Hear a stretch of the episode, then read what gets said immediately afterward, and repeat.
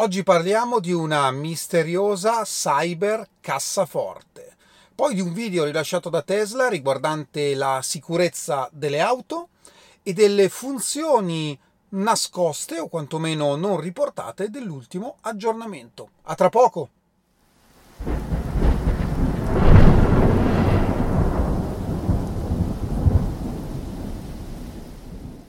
Bentornati a Lampi di Tesla. Su Twitter Tesla ha pubblicato la locandina di un evento che si terrà in Cina il 3 aprile chiamandolo Cyber Vault, cioè cas- Cyber Cassaforte. C'è una, un telo nero su sfondo nero che copre un qualcosa ed è stata confermata la presenza di Elon proprio a Shanghai per questo evento. Che cosa potrà essere? Che cosa si nasconde sotto questo telo?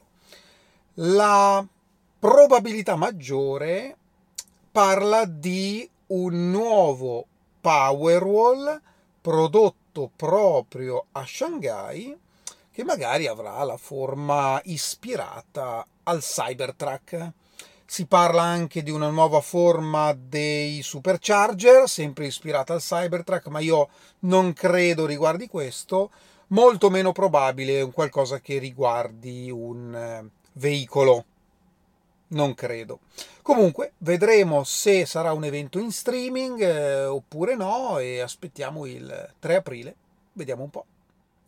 Ieri Tesla ha rilasciato sul canale ufficiale eh, di YouTube un video di un paio di minuti estremamente interessante dove un ingegnere, Lars, spiega davanti a una Model Y con la parte davanti completamente smontata, dove appunto spiega eh, il perché è costruita in un certo modo e a cosa servono le varie componenti della parte anteriore proprio a livello di sicurezza.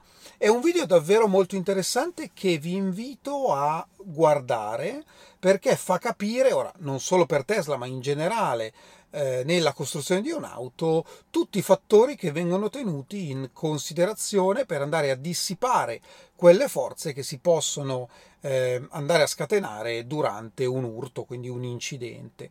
Eh, vi ricordo che già tempo fa Tesla aveva pubblicato un video un po' più dettagliato, un po' più lungo, su come i dati reali della flotta, quindi degli incidenti reali, vengono usati per modificare le auto e renderle sempre più sicure, sia a livello hardware che a livello software. E questa è una procedura unica perché proprio c'è il paragone rispetto a quello che prevede la legge, e quindi sono solo alcune casistiche, rispetto invece poi ai casi reali di incidente. Ed è una casistica unica perché Tesla ovviamente può recuperare tutti i dati della flotta in tempo reale grazie alla connessione.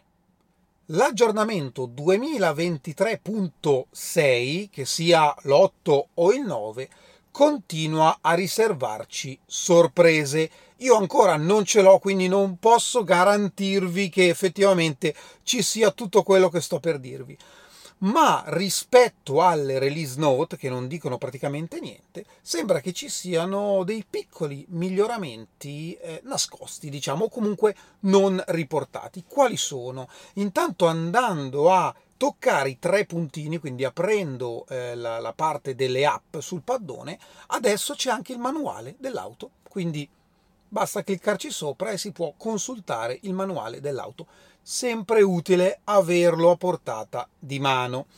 La seconda eh, novità è che mettendo in retro scompare la barra con le app, quindi immagino serva per aumentare proprio la dimensione delle telecamere, della visualizzazione delle telecamere.